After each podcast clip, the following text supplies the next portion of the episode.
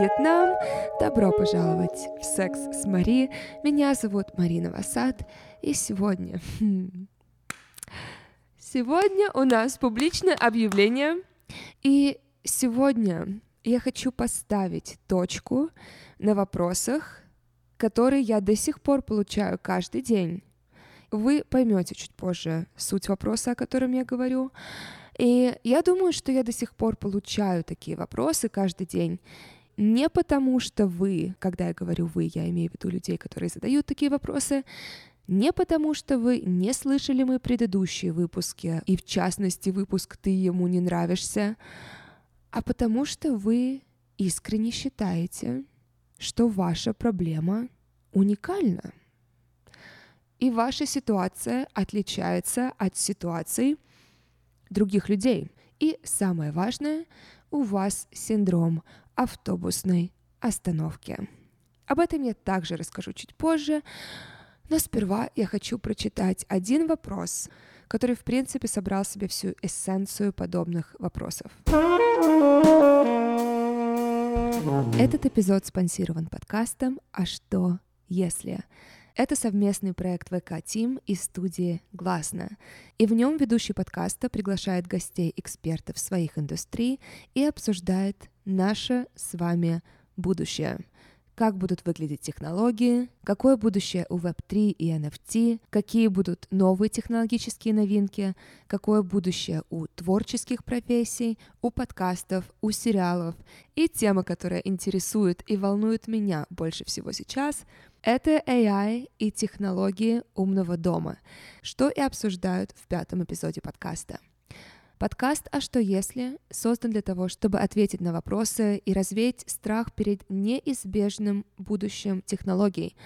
Я буквально вчера говорила своей подруге, что я не хочу быть тем 60-летним человеком, который отрицает настоящее, который отрицает прогресс, который не понимает, как устроен мир, и что, несмотря на то, что мне не хочется иногда вдаваться во все, что сейчас доминирует в новостях, я хочу оставаться курсе. И если вы также не хотите отставать от современного мира, переходите по ссылке в описании сегодняшнего эпизода и слушайте подкаст «А что, если?». Я часто в подкасте говорю о стрессовых ситуациях. Как минимум потому, что этот подкаст в большей степени об отношениях. И если я говорю о своих отношениях или о ваших отношениях, то редко это по хорошим причинам. Скорее всего, кто-то кому-то изменил, или, как в сегодняшнем случае, как минимум один из партнеров не испытывает счастья в отношениях, но помимо отношений мы каждый день сталкиваемся с чем-то, что тестирует нашу с вами способность не терять баланс. И часто мы его теряем. И также часто мы можем думать, что мы в принципе ничем уже не можем управлять в нашей жизни, что из-за такого количества негативных событий и эмоций ничто уже не приносит радости, и мы даже не пытаемся найти вот эти маленькие счастливые моменты в каждом дне. Но у меня есть для вас помощник. Бренд Rich совместно с психологами UTalk разработали дневник практик «Я так чувствую» в рамках своего проекта «Вкус жизни». Внутри вы найдете практические упражнения для самопомощи, анализа и повышения эмоциональной грамотности. Скачать дневник можно на сайте promo.utalk.ru reach и заполнять в удобном формате, распечатать или заполнять онлайн с компьютера или планшета. Вся необходимая теория, тетрадь с практиками для самостоятельной работы и другие инструменты заботы представлены на сайте. Ссылку вы можете найти в описании эпизода. Мари, привет! Давно слушаю твои подкасты, слежу за тобой в Инстаграме и на Ютубе. Спасибо за твой опыт и открытость. Это очень помогает и придает огромную уверенность в себе. Хотела бы поделиться своей историей и услышать твое мнение насчет ситуации, потому что я нахожусь в полном непонимании, что мне делать. Мы с молодым человеком вместе уже полтора года. До этого активно общались и дружили несколько лет. Так получилось, что наши отношения сейчас по большей части на расстоянии.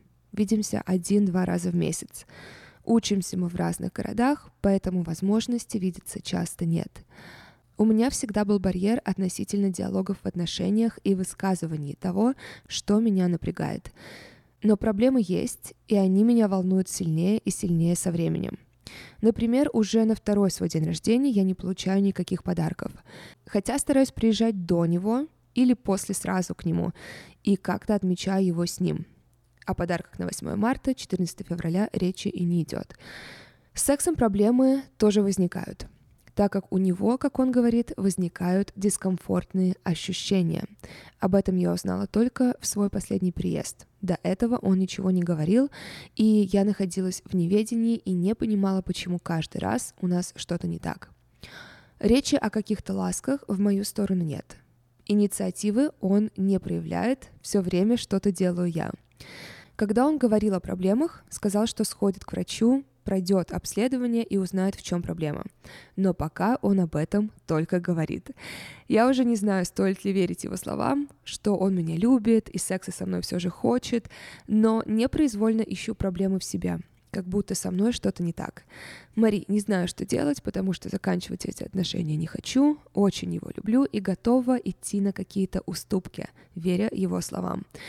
Хотелось бы обсудить все это, но не хватает моральных сил, и как завести разговор я тоже не знаю. Подскажи, как можно выстроить диалог, коснувшись всех проблем, которые меня волнуют, и как лучше вести себя в такой ситуации. Спасибо большое. И именно поэтому я не перестаю говорить о важности психотерапии. Потому что помимо проработки собственных травм, в терапии учат разговаривать. Потому что большая часть всех наших проблем, и я включаю себя сюда же, большая часть всех наших проблем заключается в нашем неумении открывать рот и разговаривать с другими людьми. Тот факт, что тебе это страшно сделать, или, как ты говоришь, у тебя нет моральных сил, тебе страшно, и я понимаю почему. Очень страшно, говорить с другими людьми, когда особенно ты не привык этого делать, когда ты не привык отстаивать свои границы, когда ты не привык говорить о том, что тебе нравится, когда ты не привык делать то, что тебе лучше и то, что тебе нужно, а не то, что тебе хочется и то, что легче.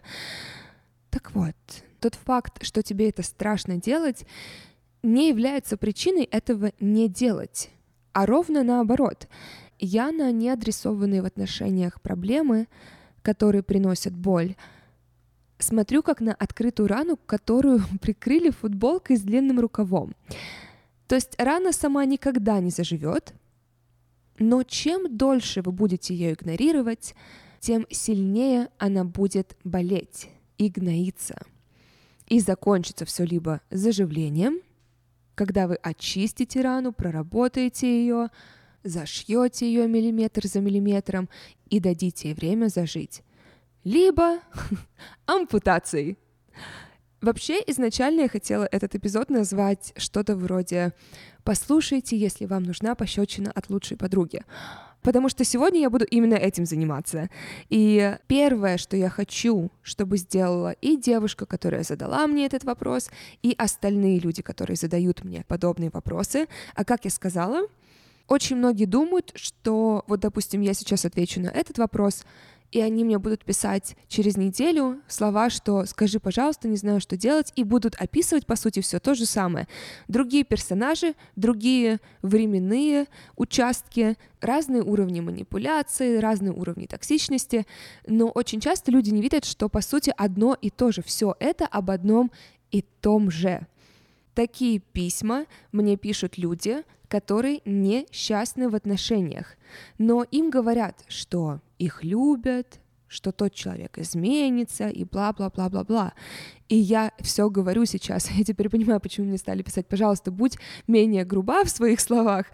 Не зря это будет последнее сообщение по этим темам. Больше я никогда не буду отвечать на вопросы, когда я вижу подобные темы. Просто пересылайте всем вашим друзьям этот эпизод, и я буду всех ссылать на этот эпизод, потому что я там тоже была, и я помню, как это поедает тебя изнутри. Я помню, какой несчастной я была. Я помню, как мне хотелось наконец-то быть в здоровых отношениях, и как мне хотелось, чтобы все эти обещания наконец-то были правдой, как мне хотелось, чтобы наконец-то то время, которое я посвятила этим недоотношениям, оно как-то оправдалось. Поэтому и моя интонация, и то, что я говорю, оно в первую очередь адресовано даже не, не вам и не человеку, который написал это письмо. Оно адресовано мне, 23-летней, которая начала встречаться с человеком, который очень много всего обещал, но который ничего не делал при этом, которому я отдала очень много и лет своей жизни, и сил, и красоты, и секса, и профессионального роста, и при этом получила, ну, разве что хороший контент в подкасте. Так вот, первое, что я хочу, чтобы вы сделали, я хочу, чтобы вы записали себе аудиосообщение, как будто бы вы записываете его своей лучшей подруге. Открывайте Telegram или WhatsApp и отправляйте себе аудиосообщение, где вы в подробностях описываете все, что произошло, все, как вы себя чувствуете, какие эмоции испытываете, и затем слушайте свое сообщение, как будто бы вам его отправила ваша лучшая подруга. И посмотрите, какой совет вы дадите своей лучшей подруге. Именно это я и сделала несколько лет назад, когда меня абсолютно уже пожирала изнутри ситуация с парнем из Лондона. И до того, как я даже прослушала свое сообщение, которое я записала, произошло две вещи. Во-первых, слыша себя еще во время записи, я уже офигевала с того, что я вообще говорила. То есть, вы знаете, когда вы подруге, например, рассказываете свои проблемы, и пока вы говорите, и вы видите ужас в глазах вашей подруги, вы понимаете, что «А, так вот оно что». Когда я вслух это сказала, я поняла, насколько это ненормально и не здорово. Это было первое, что случилось. Во-вторых, так как я рассказывала в этом аудио все подробности, и это аудио было минут на 15, я физически устала от него. Я устала от этого аудио. Я устала от того, что мне в принципе нужно тратить на это время, объяснять что-то, объяснять причины, следствия, говорить, почему что-то произошло, параллельно какие-то оправдания придумывать. Я устала от этого сама. И я помню, у меня было вот это странное чувство, страшное даже чувство, что я так долго в этом жила, в этих бесконечных обещаниях, в этом несчастливом состоянии, что для меня уже это нормой стало, что я постоянно нахожусь вот в этом вечном недовольстве, в вечном чувстве неполноценности, в вечном чувстве, что я что-то делаю недостаточно, что-то делаю не так, в вечном желании достучаться до этого человека, в вечном желании получить возврат моих инвестиций. И это настолько стало нормой, что я уже привыкла к этому утомлению. То есть вот на эти 15 минут я как будто бы стала своей подругой и записывала аудио, утомилась как подруга, а потом, когда вернулась обратно в свою жизнь, поняла, что, блин, а мне тут очень тяжело, а тут очень утомительно жить. Но тем не менее я ответила себе на это аудио, как я бы ответила своей подруге. И что вы думаете? Я не нянчилась с собой, и я смотрела на действия, а не на то, что, что там обещал этот парень. То есть я буквально, буквально, вот посмотрите сначала фильм «Сплит», может быть, вам легче будет войти в эту роль, но я буквально говорила как будто бы со своей подругой и говорила, что что ты вообще там делаешь, уходи. Он тебе из раза в раз показывает очень ярко, что ты ему не интересна. Да, он говорит, что ты потрясающая, что он хочет тебя видеть. Да, он не хочет с тобой отношения, он не хочет с тобой семью, он не хочет тебя знакомить с друзьями, но он тебя очень любит, он тебя очень хочет. Да, он хочет с тобой поехать в путешествие, но в последний момент что-то случилось, работа, он же такой занятой. Потрясающе. Когда ты, ты у тебя язык не повернется говорить это своей подруге. Только почему-то нам самим себе очень хорошо язык поворачивается во все стороны, очень пластичными становится, когда дело касается оправдания токсичных партнеров. Самое главное, что я сказала себе как лучшей подруге, я сказала себе уходить и не ждать, пока что-то изменится. Принять потери и идти дальше. Принять тот факт, что я вложила время, принять тот факт, что я вложила энергию и очень-очень много дала, намного больше, чем получила. Принять это и уходить. И это нас подводит к синдрому автобусной остановки. По сути, синдром автобусной остановки — это дилемма ожидания и ухода. Представьте, что вы стоите на автобусной остановке и ждете свой автобус. Проходит 5 минут, проходит 10 минут. Уже прошло время, которое указано в расписании, но автобуса все еще нет. И вы продолжаете ждать. Но вы не сильно переживаете, потому что вы думаете, что автобус просто опаздывает. Проходит еще пять минут, и вы начинаете думать, что, возможно, быстрее было бы поехать другим способом. Но при этом вы понимаете, что вы хотели сэкономить денег, и по расписанию вы бы приехали одинаково с такси, но проходит еще пять минут. И вы думаете, что если бы вы пошли пешком, вы бы уже были почти у места назначения. И вы говорите себе, что подождете еще немного, потому что мысль о том, что вы уже потратили больше 20 минут на ожидание автобуса, вызывает в вас ярость. И вы ждете еще 5 минут. Потому что теперь вы потратили свое время. 25 минут. Вы чувствуете, что вы уже инвестировали что-то в это ожидание. И вот проходит еще несколько минут, и вы уже злые, и раздраженные берете такси и едете туда, куда бы вы уже и пешком дошли быстрее. И в итоге вы не только не сэкономили деньги, но и потратили свое время и энергию. И это синдром автобусной остановки, когда ты отказываешься принять потери, потому что тебе так отчаянно хочется получить возврат за свое вложение. И я впервые услышала об этой концепции в контексте предпринимательства, когда предприниматели очень часто отказываются, им сложно закрывать свой бизнес именно потому, что они сделали большие вложения, именно потому, что они считают, что ну, они должны как-то оправдать тот факт, что они столько вложили в этот проект. Но и в жизни, и в отношениях то же самое. Иногда нужно принять тот факт, что энергия и время, которые мы инвестировали, не вернутся к нам. И самое смешное, что до того, как я вообще услышала об этой концепции, а я услышала о ней как раз в контексте предпринимательства, я говорила с подругой о парне из Лондона, и я говорила ей о том, что я ему и так помогла в работе, и я это делаю, и я это делаю, а он мне вот это обещает, но никогда не делает. И я уже устала до безумия, но я хочу досидеть как будто бы, чтобы хоть что-то получить из этих треклятых недоотношений. Одно, пускай маленькое обещание выполнит. И моя подруга мне произнесла, что я хочу получить вот это return on investment, что я хочу получить возврат на свою инвестицию. И я сказала, да, да, то есть я уже понимала, что я нахожусь там не по здоровым причинам, что я уже просто настолько была разбитая, что мне хотелось либо отомстить, либо хоть что-то получить взамен, либо, не знаю, бриллианты его украсть, что угодно хотелось сделать, чтобы не сидеть у разбитого корыта. Мне настолько не нравилась идея принять потери и уйти. Поэтому что тебе сделать? Принять потери и уйти и не пытаться получить завершение, и не пытаться здесь над чем-то работать. Да, есть отношения, которые стоят того, чтобы над ними работали. Над всеми отношениями нужно работать.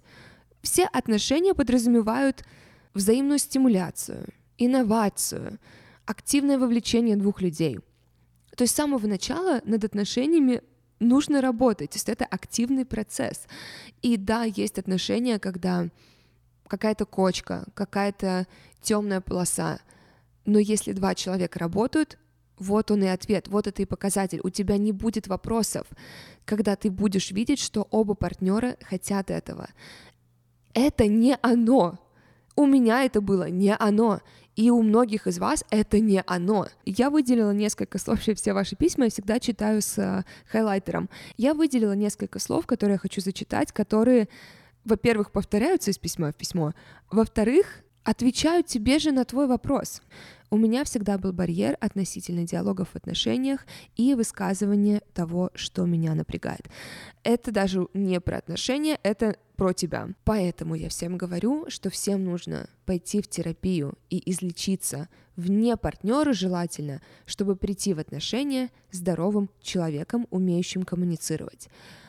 Почему у тебя барьер? Почему тебе сложно говорить с партнером?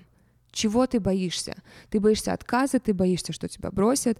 Тебе нужно выйти из этих отношений, недоотношений, и пойти в терапию, чтобы понять, почему ты там оказалась, почему ты не считаешь, что ты достойна здоровых, прекрасных отношений. Следующая фраза. Например, уже второй свой день рождения я не получаю никаких подарков, хотя стараюсь приезжать. Во-первых, там даже не должно быть никакого хотя, Точка. Он тебе второй твой день рождения ничего не дарит. Подарок — это совершенно не обязательно что-то огромное, грандиозное, большое, тем более, если его бюджет этого не, не позволяет сейчас.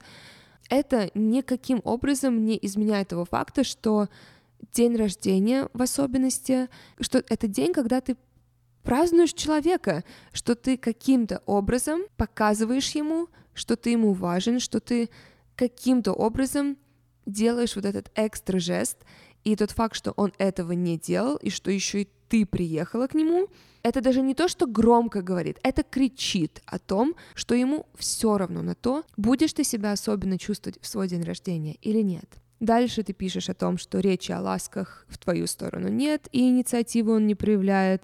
Здесь все, что я сказала выше он не хочет, чтобы тебе было хорошо. Ему все равно, получаешь ты удовольствие или нет. Ему все равно, кончишь ты или нет. Ему все равно. И следующее мое любимое. Пока он об этом только говорит. Шефскис. Обожаю. Мое самое любимое. Я сейчас начала общаться с парнем. У нас было только три свидания. Но он очень много говорит, очень много всего приятного говорит, очень много уже всего наобещал, и, к его сожалению, я веду список всего, чего он наобещал, и он пишет очень приятные сообщения, и каждое утро мне желает прекрасного дня. Я стала абсолютно иммунна к словам, это приятно, конечно, слушать, но у меня нет эмоций сейчас. Пока я не пойму, что человек за словами всегда ставит действие, а лучше сначала действия, а потом слова — мне все равно, что человек говорит. И, наконец, еще один мой фаворит, что ты готова идти на какие-то уступки. Почему? Потому что ты не считаешь, что ты достойна тех отношений, которые ты хочешь. Ты недостойна отношения, где коммуникация есть, ты недостойна отношений, где человек тебе подарок делает на день рождения и какие-то делает усилия в твою сторону, ты не достойна человека, который хочет, чтобы ты тоже получала удовольствие от секса, о каких уступках ты говоришь? Я, в принципе, даже в игровом формате ненавижу вопросы типа «Что бы ты выбрала в отношениях?» Чтобы был богатый партнер, но ты его не любила, или бедный партнер, но ты его любила. И другие подобные вопросы, либо-либо. И я понимаю, это игра, но такое чувство, что эти игры как-то очень уж реалистично стали прокрадываться к нам в жизнь. И я тут для себя обнаружила в сторону YouTube советы в отношениях. Но, скажем, если раньше я смотрела таких людей, как Мэтью Хасси или Стефан Спикс, два потрясающих мужчины, которые пропагандируют здоровые отношения.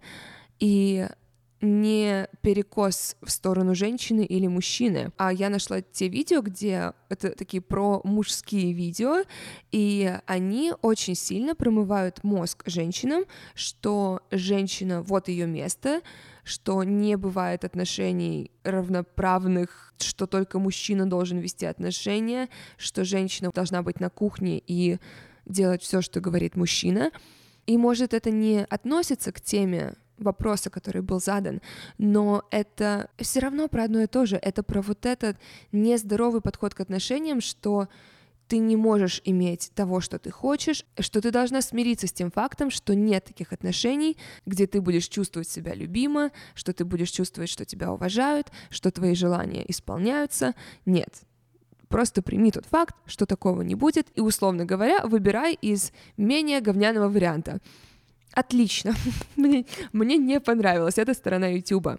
Это все, что я скажу касательно выделенных мной фраз. Это вот так же полезно, знаете, можете выписать письмо, огромное написать, и сидите, вот как бы сидела я с хайлайтером, и выделяете слова, которые объективно показывают, что вам нужно уходить, что это не отношения, в которых вас уважают и в которых вам нужно находиться. И завершая про синдром автобусной остановки, во-первых, очень важно, поэтому не то, что на остановку даже не ходить, очень важно помнить, что даже если ты очень долго простоял на остановке, это не означает, что вы обязаны до конца стоять на этой остановке.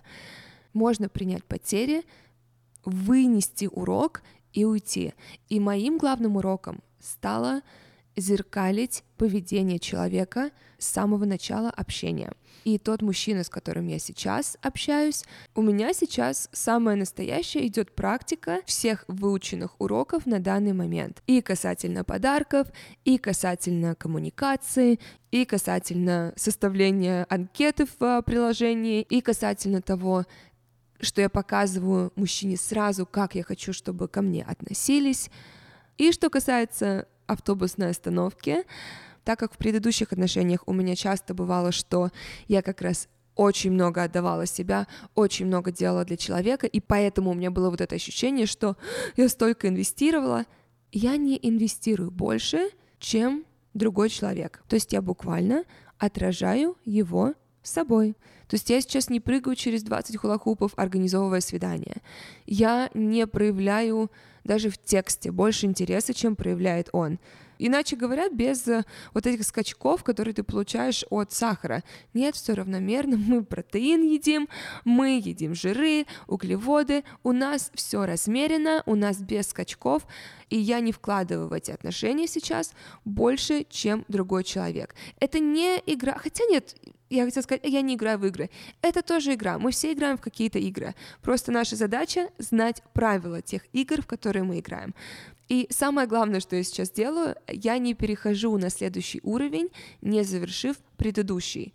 То есть, например, если он что-то мне пообещал, если он сказал, что куда-то мы сходим, я не буду благодарить его, я не буду радоваться невероятно, пока это не произойдет, потому что очень легко что-то говорить и очень легко это не делать. И очень легко девушкам начать поддаваться обещаниям и разговорам, и открываться больше человеку и давать им больше себя без каких-либо даже усилий другого человека.